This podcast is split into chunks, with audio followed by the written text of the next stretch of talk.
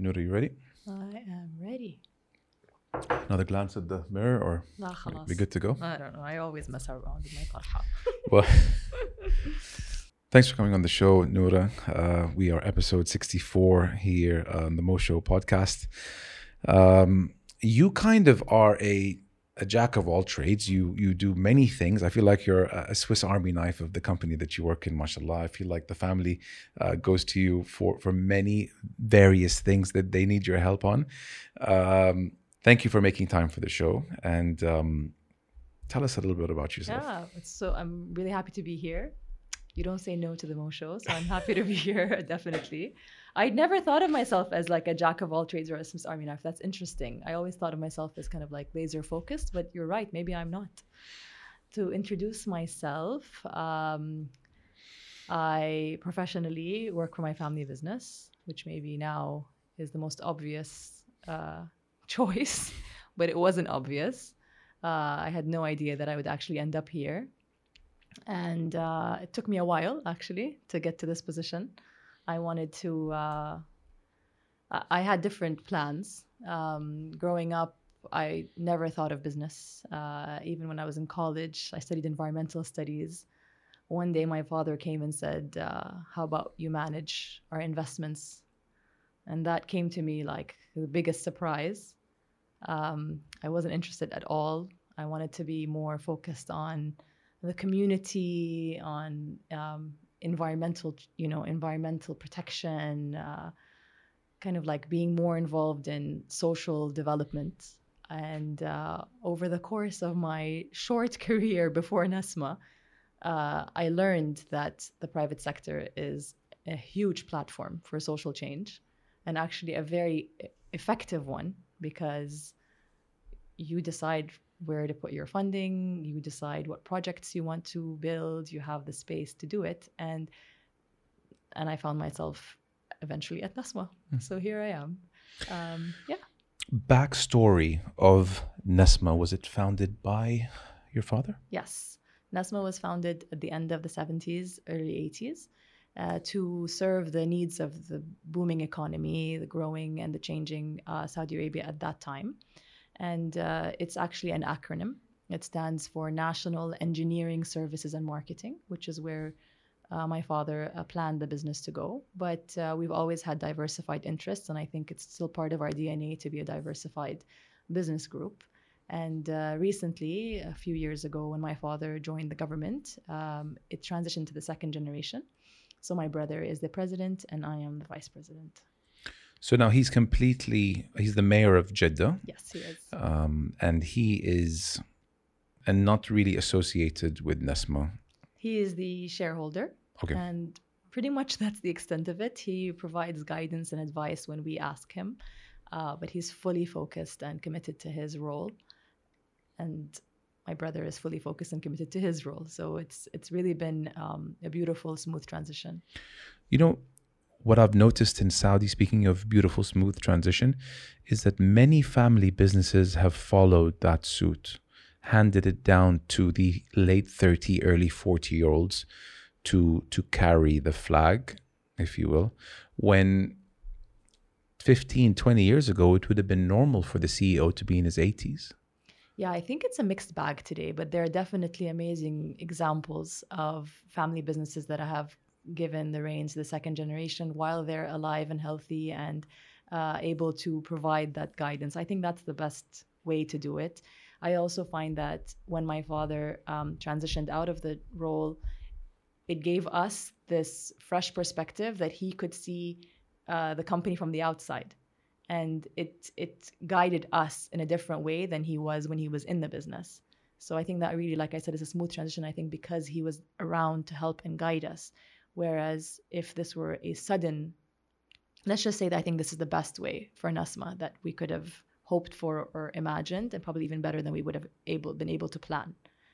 When the person who started this company and has a vision for it is also around to guide where necessary and actually help smoothen that transition it goes a long way in securing the second generation or you know potentially even the third generation mm-hmm.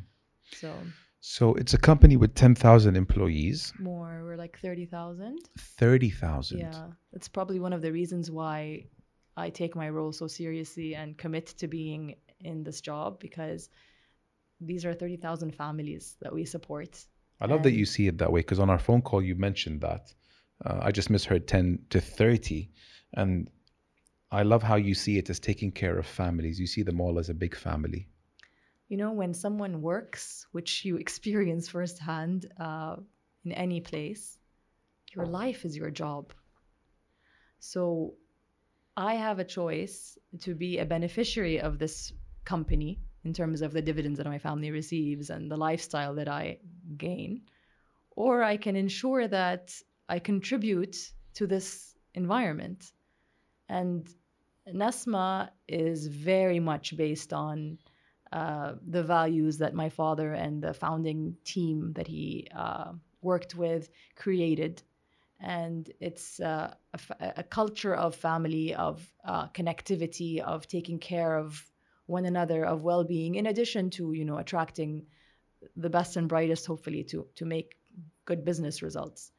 That requires work. It requires maintenance. When you work for a family business, you need to see that family to feel that connection to the company. So for me, I don't see why I have that luxury of saying, oh, no, really, no thanks. I don't really want to be part of the responsibility. I was never raised as, you know, in our society, for example, the woman who was going to stay at home. I was given all the opportunities, the education, the the nurturing, the guidance, the exposure. So it doesn't really feel like you know something that I can opt out of and having opted in I really enjoy it. I enjoy that connection with people. I enjoy the opportunity to you know see what the best companies are doing and bring those best practices to Nesma. Have Nesma be um, a private sector example uh, in Saudi Arabia and not just you know us looking at the leaders of business and saying, "Oh wow, look what they have in their company. Look at those, you know, uh, working arrangements or or these innovations." We have that. We have. I have this platform to do it here. And going back to the platform, like I mentioned, I have the private. I have the uh, platform to also do social impact. My father was and remains huge on uh, community building and on providing opportunities for us to impact society in a better way. So these these programs exist, and they need someone to nurture them, take care of them, lead them, develop them, grow them. I love it. Do you and your brother feel that you are continuing to build your father's dream based on the seed that he planted? He probably kind of left with the job semi done, or was his vision and dream fulfilled when he left for government? I, I wouldn't. So first of all, my father had a dream, which inshallah yani, is being implemented, which is that he saw my brother and I as working together in kind of like a yin and yang. Okay. You know, he always saw my brother in the business development side and the in the in the business side and in, in that aspect. And for me, I'm sector agnostic. Like I don't care what business we're in. It's about managing the workplace environment, the governance, the structure, the motivation of people. Doesn't matter if we're in shipping or in construction or in aviation. Whereas for Faisal, it's about looking at the business opportunities and seeing which kind of partners we would work with and attracting that in addition obviously to the responsibility for the overall business as president. So i think that part of his dream inshallah we're able to fulfill. The second part of this i think would be that when my father was in the business it was also in a growth stage.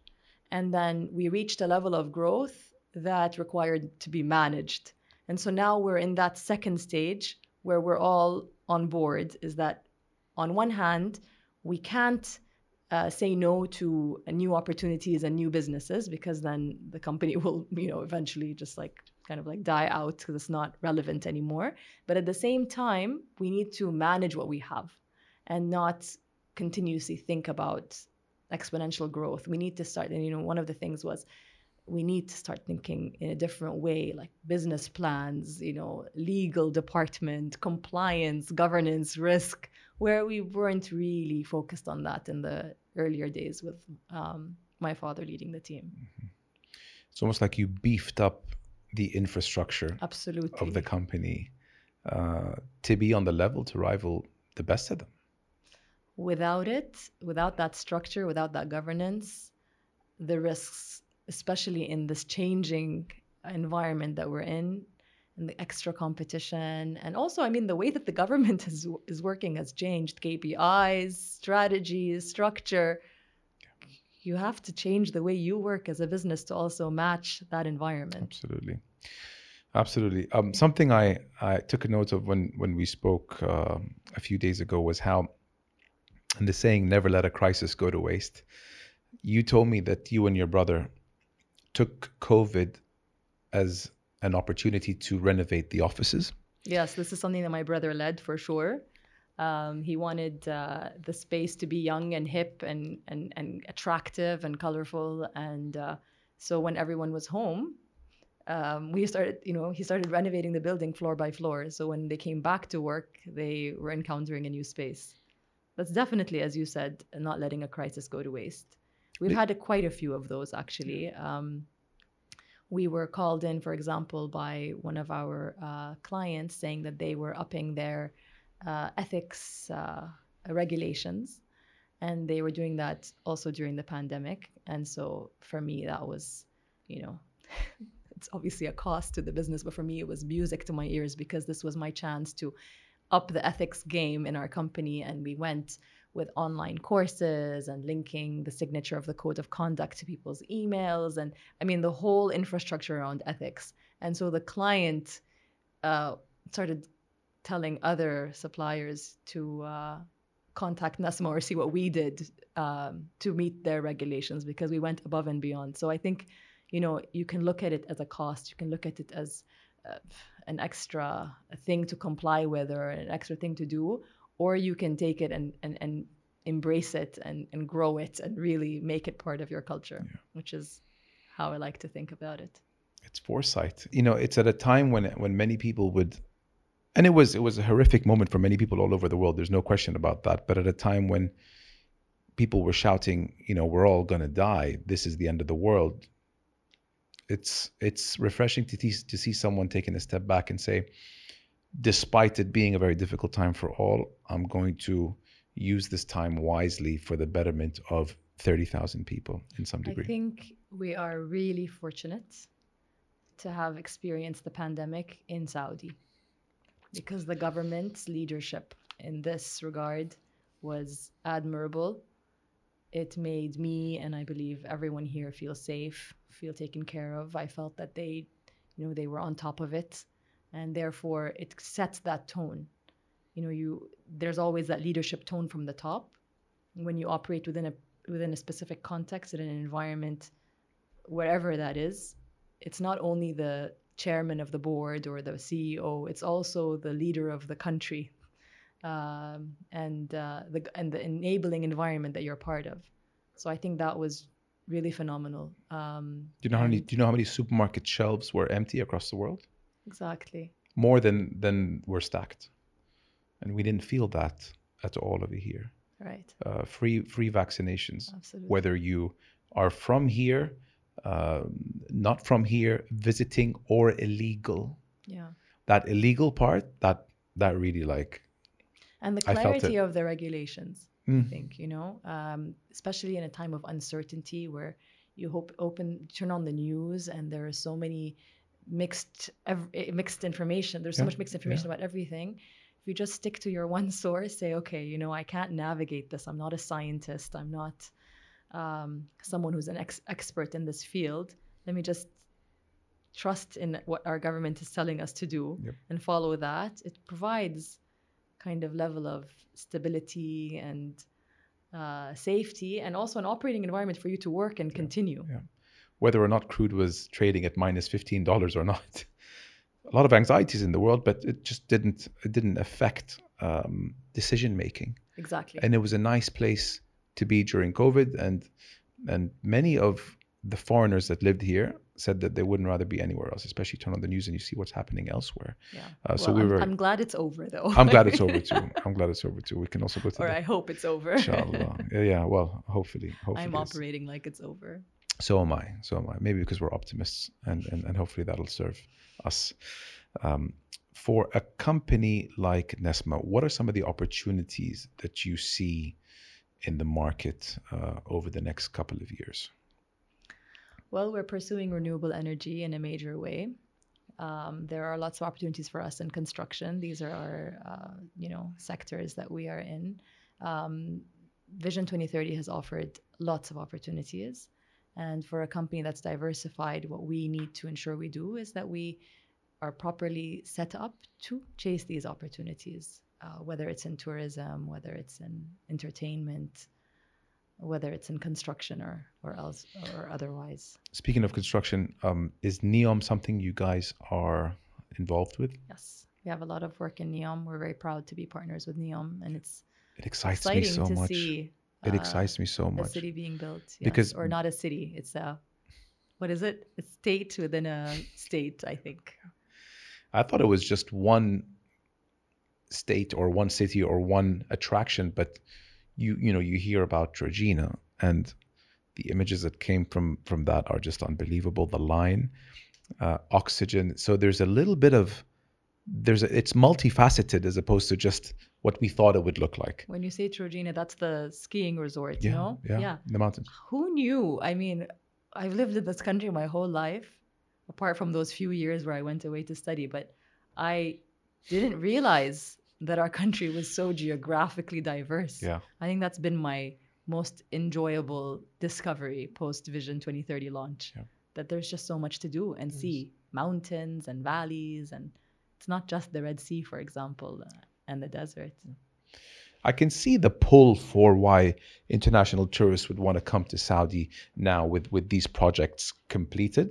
I can see why they would want to come because it's it's been a secret for as long as we've been alive.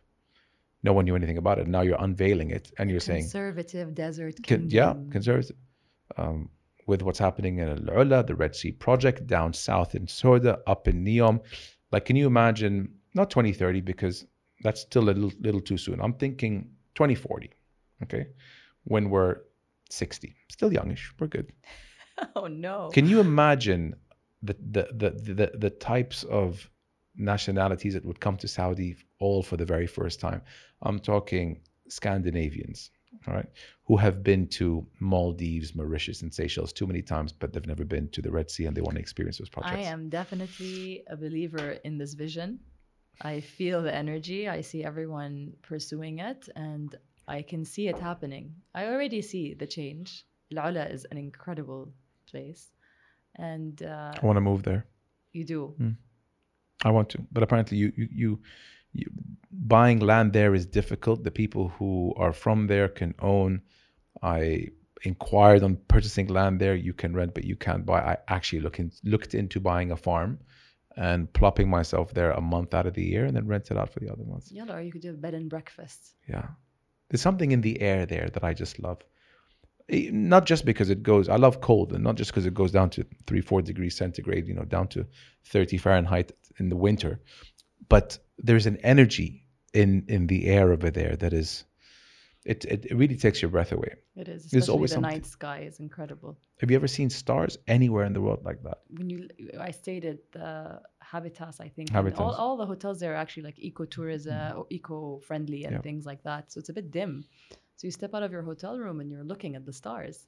There's Yeah. nothing, you know, camouflaging that. Nothing. Yeah. It's gorgeous. RCU are constantly evolving that as well, like with Desert X. Yes. Last year, did you make it? Did you go yeah? Desert X is awesome. Yeah, it was really cool. I can talk, I can go on talking about Al Ula and forget the next 30 points. Um, 30 points. how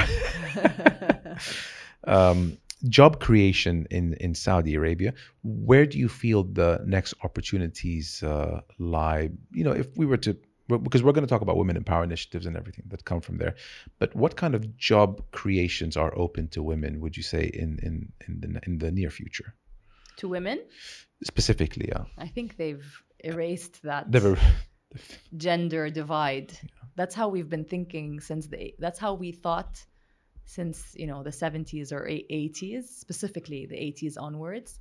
What jobs can women do? What jobs can men do? No, well, all jobs men can do, right? But what jobs can women No, do? not all jobs What- men can do. There's some we're horrific in. So um, No, I mean like in terms of the way that the economy was structured, Yeah. the jobs were open to men. it- it was And which jobs can we integrate women into? Mm. And there was that period of our uh, history in the 2000s where the way to bring women into the workforce was to feminize jobs in retail, cashiers.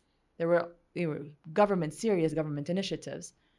So that was an incredible step forward compared to in the 80s, where we were just debating whether women can work, should work, how we would integrate them, what we would do about it. And then we started actually taking, as a, as a government, I mean, the governments are taking initiative to bring women into the workplace. And then now there is no more this discussion of what jobs are women allowed to work in or which jobs can they work in. Now it's women can work. And so I wouldn't say that there are opportunities in particular fields for women than others. I would say that uh, the glass ceiling is being shattered in terms of women joining leadership positions. Obviously, it's we're a long way away. If you look at, for example, women on boards, Al-Nahda Society released a report, and I believe the number of women in boards in Saudi Arabia was like the percentage was like 0.001% or Oh, wow. something shocking. horrific. Uh, so we have a lot of way, a long way to go. But I, I think the biggest shift is the mindset, and so it's just going to be exponential. Small changes and how they can lead to a big impact is a tale as old as time. You know, just empower, give them opportunities, and and and watch them flourish. When when you were talking about how you know you you liaise a lot with people or you work with people from the UK or or these countries that probably don't know much about Saudi Arabia, are they taken aback a little bit when they know that there's a female in such a high position in the company? Have you ever gotten any feedback uh, from them, or did you feel that they were maybe surprised that a female is holding a position that you're holding? When I went to my training in the UK uh, for the institute with the institute of directors, I was the only woman in my whole class. So they can't talk about a woman in Saudi Arabia where The I was irony. the only woman. so I think that uh, kills the discussion it does. from the get-go, and this is a global issue. Mhm. Women in leadership uh, is a global issue, and we are not meeting the numbers in most places of the world. Look at you guys, and you know, leading by example of how things should be uh, in terms of equal opportunities for all. growing up, my mother, I think that must have been my first indicator that I didn't notice. When my mother used to praise Lubna Al Olayan day and night. And I think she saw, because Lubna Al Olayan is a strong, successful woman in her family business and way beyond, before her time. Way before her time. You know, that was something that my mother admired a lot, of course, and opened my eyes to uh, early in life. I think she saw that with the company that my father was building and with the education they were bestowing upon myself and my brother, that that could be a path for me. So now looking back, I realize, wow, you know, I did have a role model, which is uh, very difficult uh, to say for most uh, sectors in the society that there was actually a, a female role model that did this before us in uh, in the country. She should have a documentary made uh, after her or a movie. She recently came out on a show yeah, yeah. uh, in Ramadan. Liwan, yeah. It was beautiful. It was great. It was great. Um, her story is interesting enough for someone to play her in like a Netflix original. Seriously. That Can really you imagine cool. her stories? Like what she had to go through, the barriers, the resistances. She came up 70s, you know, 70s when it was so male dominant. So male dominant until 2015. Maybe 2010. And I think but- also, you know, the the challenge of working with family for most people remains a challenge. Um, you know, I think clearly in her case, her father was very supportive, and I'm lucky to have that same environment too, working with my father, working with my brother, and having an equal. Actually, in certain companies, I'm working with my cousins and with my uncle as well. Uh, it's uh, my uncles, I should say. It's um, it's a it's a privilege to be able to engage on that level and engage where you know you're treated with respect and your ideas are are welcomed. I think that's one of the extra challenges of family business, whether you're male or female or you know, today or in the future. Those dynamics. It's a big advantage for family businesses. When it works Yes. and everyone's aligned, it's the best thing ever. But then, unfortunately, you hear a lot of stories, even in our country, it's got to be said, where Absolutely. family businesses uh, have caused the most amount of pain for these family members. But when it works, it's um, it's beautiful. Absolutely. Um, you mentioned something about creating a corporate environment that is more attractive to youth. We mentioned that uh, 75% of Saudis are under the age of 25, which is massive. Uh, and so you look at these future employees, or, or let's call them family members of Nesma. How do you present the company in a way where it's attractive to these, you know, 21, 22 year olds who are just graduating? The way employees engage with companies today and coming into the next generation is very different. I think this is obvious, but it is very different from how employees used to engage with their work in the past. People saw work as a paycheck, they saw their commitment to their company as loyalty and as something that was a stamp of honor if they were loyal. It also provided stability, you know, food on the table, and perhaps, uh, you know, some job fulfillment if you were pursuing an interest. But today, employees and the new generation of employees look to companies with so much more. They have so many more expectations because your work is your day. Your work is your everyday except for your weekend and maybe even sometimes your weekend. And now with, you know, having your email on your phone and having a phone, people expect that you answer at any time. There are some companies that are some countries that are actually restricting the employees uh, companies ability to reach out to employees after particularly working hours but Which countries are those? Because I'd like to. I'd like to. i've there. forgotten now but i remember this news post we will look it up It's believable. I can. I could probably Scandinavia or something. i can't remember Continue. um, but today you know because you're accessible uh, and expect to be engaged employees have a different view of companies and they want to align with a larger purpose i've been engaged with the international labor organization for a few years and their tagline for bringing global uh, employment uh, practices and global rights for employees is the term decent work decent work is critical, right? So that you don't abuse workers or engage with them in illegal ways. Decent is super important because it sets the minimum threshold. But this is not what millennials and Gen Zs want. They want meaningful work. And meaningful work means that the company that they work with aligns with their personal values, and the company that they work for work for looks at them as a whole person and uh, allows them flexibility and allows them time with their family and allows them potentially even remote work, flexible work. It's a very different uh, world that we live in. We're currently redesigning uh, our performance management system with a consultant that wrote this four piece article on why our existing performance management system is basically rubbish. And I totally agree. It's an extension of the education system where you take employees and you appraise them at the end of the year and you say, okay, how are you doing? Out of one to 10, how do we evaluate your, you know, um, technical skills from one to 10? It's an exam, again. We need all of our employees. It's not about passing an exam and going to a next level. These employees are going to be with us for a while doing jobs over and over again, and they need to grow, they need to develop, we need to recognize them, appreciate them. So I'm not really sure what the system is going to look like after we're done with this uh, phase, but a redesign is necessary. For example, we're also piloting a mentorship program because it's very important to uh, set the framework for managers. We train on everything. You think about it. We train for technical skills. We tra- train for um, for example, like if anyone gets into a job, they have to learn about the company, they have to learn about our playbook, right? How we sell or how we this or how we that. But do we actually train them on how we expect them to engage with their teams? We expect that to be common sense. Yeah.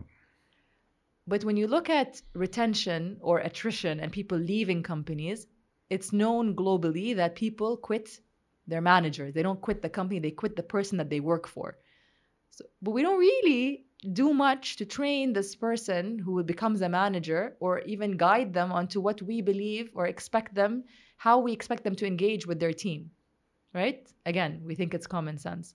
So the way that we're working on that now is um, through programs uh, that turn managers into mentors because we believe that that's the way that you transfer culture that's the way that you nurture talent that's the way that you you know uh, get people to stick around Mm.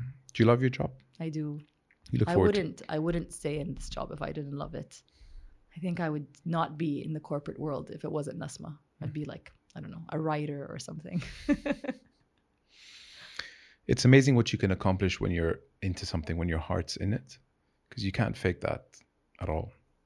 Absolutely um, yeah And just looking at you, how you speak about it, it you like it, radiate passion. And that's kind of like my measure for when I interview people too for the leadership team. I want people to be passionate about whatever they are bringing to the table. I'm not passionate about accounting, but if I'm hiring an accountant or if I'm hiring a CFO, I want to make sure that this person is passionate and that they love what they do. Because we, the way I look at it is that hopefully we will provide you with a platform for you to be able to do what you do in an enjoyable uh, setting. So if they're not passionate, it brings me down. Besides passion, when assembling a team, what is it you look for in people? I work best with people who are self directed, people who know what's required of them or who basically get a clear direction but high level and then just run with it. That's what I look for because I'm, you know, I'm a senior member of the organization, I'm on the board. So I, I find it difficult to work with people who are that senior who require a lot of hand holding. Mm-hmm. So this is how I interview today. Whereas before, I used to interview people who I felt had room for development and I would be excited for them to learn on the job. And that's really nice too. But for the senior most positions, I really need people who are self-directed, who are basically who are looking for a platform to practice their craft. Yeah. So if I see someone who's passionate about their field and who is technically competent, but also someone who is likable. You know, I mean, these are people we're gonna have lunch with. we're gonna spend Charisma, a bit time- of necessarily charisma in the sense that somebody needs to go up on stage uh, or in the media and talk and attract people. It's someone who, if I bump into them in the company cafeteria, I'll sit and we'll have a nice chat. Yeah. Those are the kinds of things I look for. mhm, simple things. Uh, Yeah. yeah. you know do, do they mesh with us where do they do they feel like they would want to work with us It's a bit of a culture on its own. yeah Motherhood. What? what are, or what was the biggest challenges that you faced? What are the biggest challenges that you faced in entering motherhood? people talk about work life balance for me it's not about that that's not the challenge the challenge is juggling when i'm with my kids i want to be with them all the time but then to perform at work i also feel you need to have that clear mind so for me that's been the biggest transformation and the biggest challenge is is to do both. I've thought about being a stay-at-home mom so many times not because it's easy to be a stay-at-home mom it's also really hard but maybe because i think that i can just focus on one thing. But then i think about the projects i'm working on at work and i say no i need to do those projects.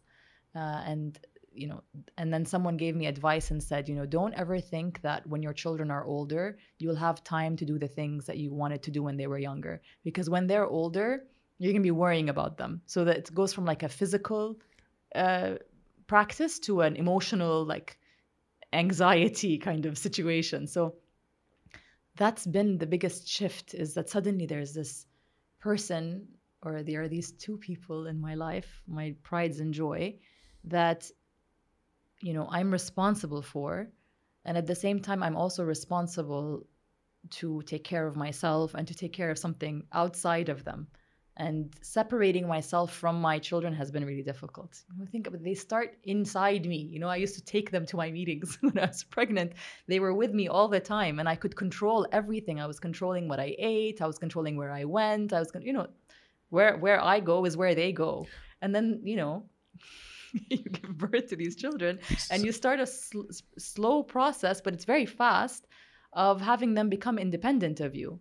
And I think that that transition from fully in control to letting go has been really difficult. That's a very um, And then- unlikely answer. Then and then you know you have to work as if you don't have kids. Yeah. Yeah. so hard. Many of the answers I get on that is mommy guilt, is being able to, you know, continue to say no whether they have a meltdown or not. I can't let them have their way. But you saying that, you know, they were in you and then they're literally pieces of your heart running around. No con- control to no control Yeah. is something every mother goes through, but I've never had that answer before. Yeah, like how much control, right? What can I control? Especially when we were just talking about the world and how the world works and how you believe the world should work.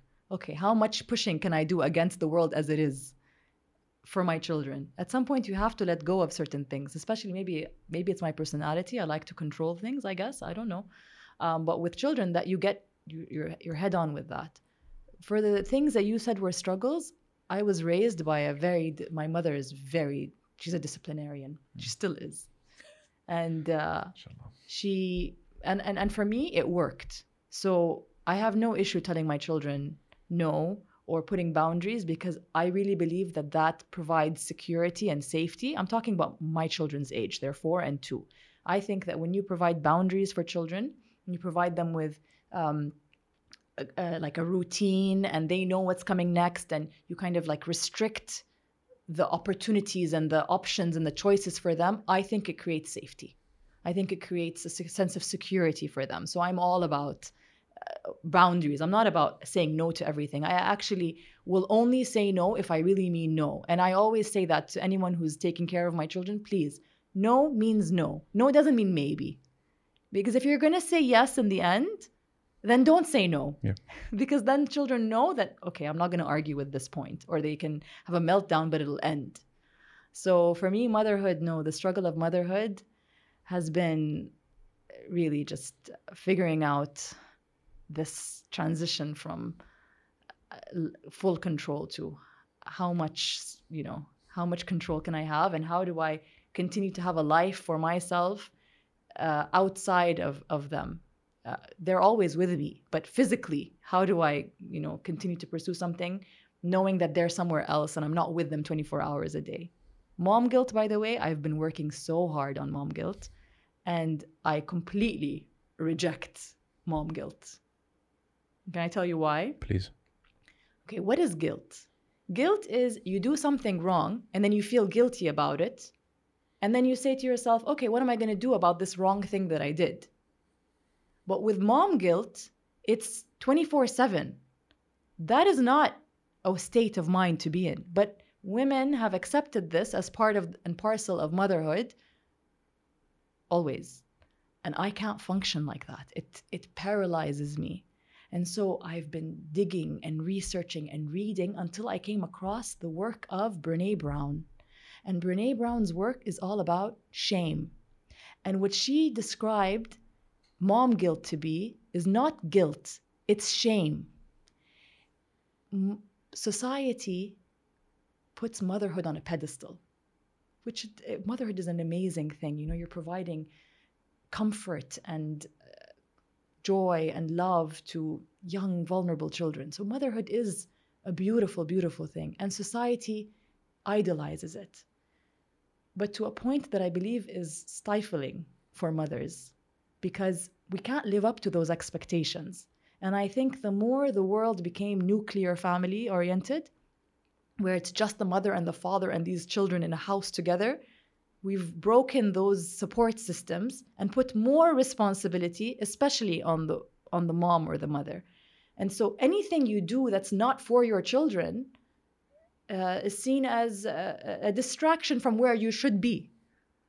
So that's stifling. And that is really shame. I, if I did something wrong to my child, of course I should feel guilty about it. But how can I live always feeling guilty being away from my kids? I've reversed it. It took me two years, by the way, but I've I've decided that I mom guilt has nothing to do with me. I am here with you right now. My children are home and safe. My mom is there. There are housekeepers there. If they need anything, they will be taken care of. And once I'm done with the show and I check my phone, and if there is something, la samahallah, wrong, I will run there. I will rush. But they are safe.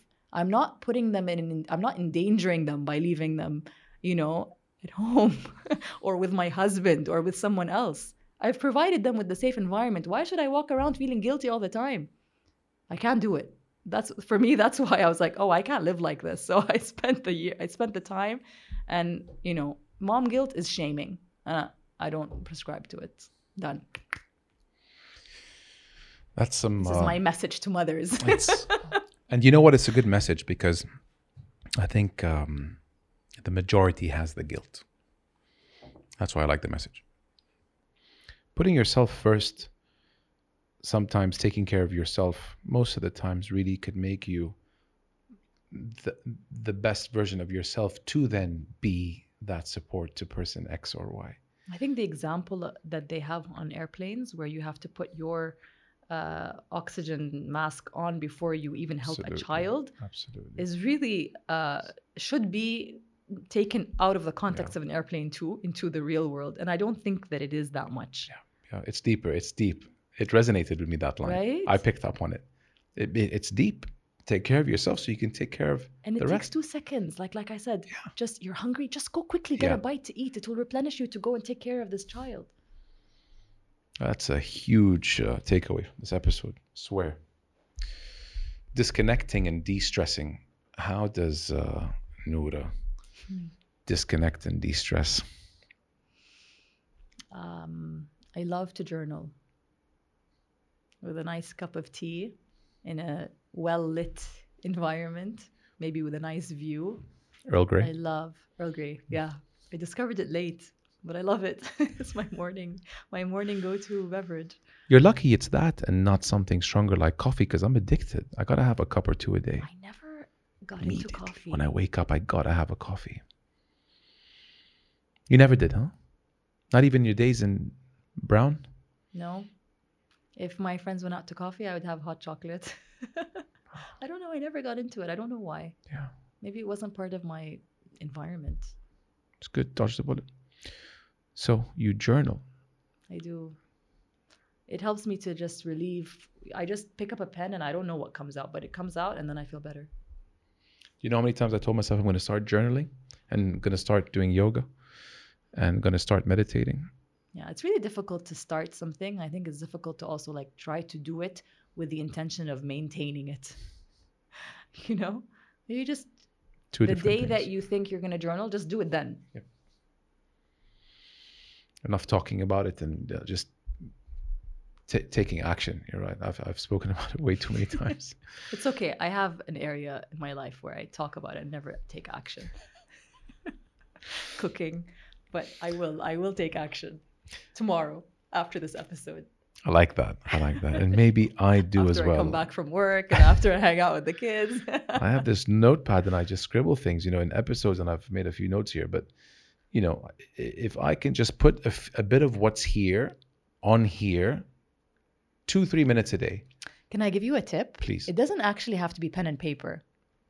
Open your voice recording app. Interesting. Just like talk. Okay. Like a audio diary. Yeah, Yeah. just get it out. The point is to get it out. Get it out. Especially if you're if you're talking about de-stressing, there must be something that's stressing you stressing you out. Otherwise, you wouldn't be de-stressing. Yeah. So, So many things. however you get it out, voice is faster. Send yourself voice notes on WhatsApp. it's uh, you. um, you reminded me of um something someone told me. Said that if you wanted to respond to someone uh, who upsetted you in any way, and you really want to say what's on your mind, but you can't for for obvious reasons, write it down in that chat box. and then just delete it. You'd feel better. I've done it a few times. I felt better getting it out of here and putting it on there. So you're absolutely right. Yeah. It was never sent, but I wrote it, I read it, and I liked it. That I think is in that category of respond, don't react. Yeah. Because that initial outflow of uh, whatever you wanted to say, that message that you wanted to say, that's your reaction. Once you get it out, then you can ask yourself, do I really want to say that to that person or do I want to respond in a different way? Yeah. Yeah.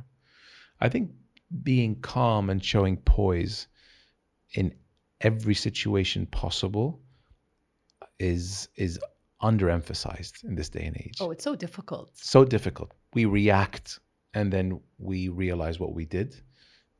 Some of the most powerful people I know in my life are those that a bomb can go off not too far away from them and they would you know still be calm and collected and figure out how to stay alive and people react 10 times worse for something that is 100 times of less impact. That's the world we live in. The most powerful people are those who can remain calm in a crazy situation. Are you up for finishing a few sentences? I'm going to say something and you're going to tell me how you react to it. Okay. Okay. I feel most alive when When I'm in nature, hiking specifically.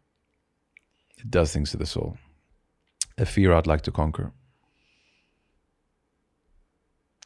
Scuba diving, maybe.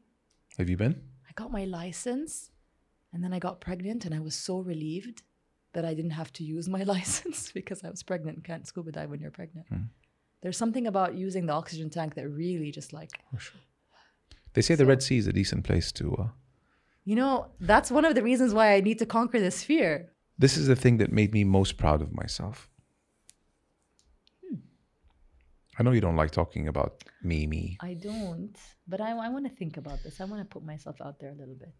To be honest with you, I had a moment in, what was it, 2012, where I was at the UN leading an international delegation on the subject of youth unemployment. And I thought that was really cool because I, I did it really well and I enjoyed it. Give and a it- speech. Speech. yeah part of it was giving multiple speeches but um, it, it was it was at the international labor conference which has a different kind of approach than the other un agencies because you have a delegation from government a delegation from workers and a delegation from the private sector. So i was in the private sector category kind of like the employers category. And they came to me and said will you lead this international employers organization on this subject? And i had so much fun. And i think a part of me felt like i was doing model united nations but i was actually there. And uh, i think that's really cool. Because when we were young um, one of the things that like we all said we would become when we were older is like you know one of the dream jobs for women in my class was like oh you know represent saudi arabia in the un or something like that so to have done it and to have done it calmly and like just I don't know, I thought it was really cool. Were there nerves going into it? Nothing. That's what was so funny is that I just I I fully embraced it. I I saw that there were people supporting me. Um, I really enjoyed working with the team uh, around me. And actually, funnily enough, a couple of months ago, so this was in 2012, so 10 years ago, and uh, a couple of months ago, I was in Riyadh for the Global Entre- Entrepreneurship Congress, and I got a WhatsApp. Um, I was speaking at the conference, so I got a WhatsApp from a guy that was with me at the UN, and he said. "Noor, I'm in Riyadh. Like, you know, I'm seeing you on stage." Couldn't believe it. So it was, it was, um, yeah. I think that was like a, a, a dream accomplished kind of thing. It's a it's a big it's a big thing that uh some you know something on the level of uh, of UN. Did you study law? And sorry, I didn't study law. I studied environmental, pol- but I did study policy, environmental Oh. policy. But there were times where um, the other team, I mean, not the other team, but it, it does feel like your teams because you're negotiating global contracts, right? So there was a, um, you're negotiating global standards and recommendations for the world of work. So my counterpart from the workers would get a bit arrogant because, you know, I was young but the decision of the employers was to put someone young because it was on youth unemployment. So he would get a bit catty, and I would, you know, respond very calmly And there were times when people were getting angry, uh, getting getting like anxious around me, and they would kind of like you know do the thing that old people do to young people, kind of like put their hands on the microphone, and I would tap it away. When I think about that now, like I really own that. And then I also like was speaking to them in their different languages. I don't know. I thought that was really Good fun. stuff. It, it- yeah, Yeah. it's it's it's um it's something definitely to be proud of. And Yeah. Don't don't even yeah. I like that moment Yeah. in my own, history. own, own that as you as you own the microphone push. Favorite place in the world to visit? I don't have one. I oh, actually, I do. South America. Khalid and I went for our honeymoon, and we just loved it and want to keep going back. We started in Ecuador, then went to um, Bolivia, and then went to Chile, and then went back again uh, to Peru. Is it as dangerous as people make it out to be? I mean, maybe there are parts that are dangerous, but we were on a very uh, organized uh, uh, experience, and it was just so beautiful. The culture, the nature. My mother-in-law used to make fun of us when she'd see the photos because we were on our honeymoon, but you know we were hiking all the time. So she kept calling it the Hunger Games. this isn't a honeymoon; these are the Hunger Games. It's a nice part of the world to to hike in. Uh, And we started with snorkeling in the Galapagos Islands, all the way down to hiking and glaciers. wow. So it was all the seasons, all the weather conditions. Towards Chile, it turns to glaciers. yeah, Argent- Patagonia. Patagonia. Oh, you did Ar- south. Argent. Is that Argentina? Argentina has a Patagonia side too, Okay. but we did the Chileans, Chilean side. Hmm. That's a continent to discover, huh? I would go back so many times. Hmm. Beautiful. Something you wish to accomplish in your lifetime. We have a project called Namat that is a nonprofit uh, focused on creating employment for women in villages through um, garments for social good, so uniforms. And our vision for that is for this to be replicated across all of the kingdom so that women in villages all across the 13 provinces of Saudi Arabia have access to employment. Because today, employment is coming readily to people in cities, but villages or areas outside of the main economic cities are um, less fortunate to have these opportunities. And my dream is for this project to to reach its full Potential. potential. You meet 18 year old Noura today, and you are allowed to say three words to her. 18 year old Noura was in college. I Freshman. loved Freshman? college Noura. I would say three words. Keep it up. I loved college Noura. Yeah. I went to college so uh, excited for everything that was being offered activities, new people. It's a nice culture, uh, the Brown culture. Brown is an amazing uh, university, an amazing school. Mm, melting pot. Um, it's uh, it, it's it's all about community, which is interesting because now in my job, NESMA is all about fostering that culture and that community within the workplace. And um, Brown was that. Uh, people came in from all places, and there was zero emphasis on grades. It was em- an emphasis on learning, and so you could take any course, and if you were concerned that it would drop your GPA or whatever, you could take it pass fail, just so that you could. It would encourage you to take these uh, subjects.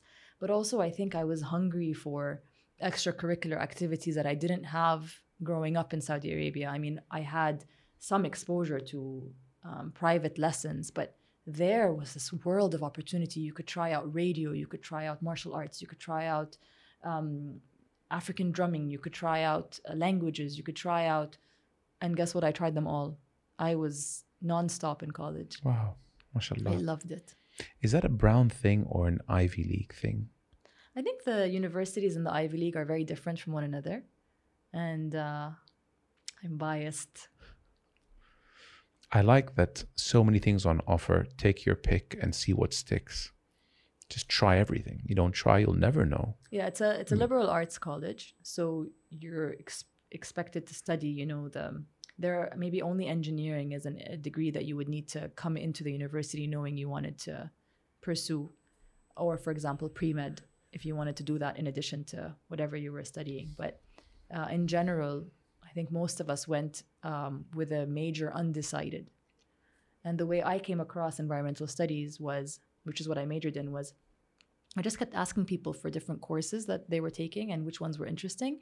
And by the time I reached the end of my sophomore year, I checked what I had taken and discovered that that was the closest degree that I would be ready to complete. So I just ended up taking the remaining courses and did it that way. Yeah. Last one before we uh, say goodbye. Uh, advice to these youngsters entering college now. What's something they, they should focus that will prepare them for the real world? Mm.